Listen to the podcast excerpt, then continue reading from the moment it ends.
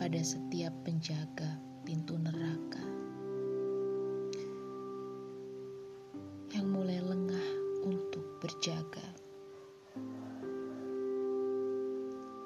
Mengadu pada pagi, pagi terlalu lelah menggantikan malam. Meminta pada siang, siang tak bersua pada malam.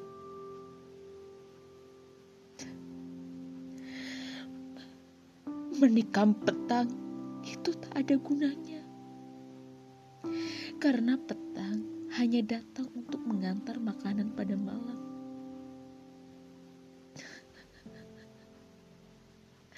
Sepi, kosong, tatapan nanar.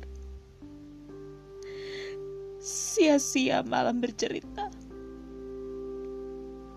Penjaga neraka pun hanya melihat derita malam.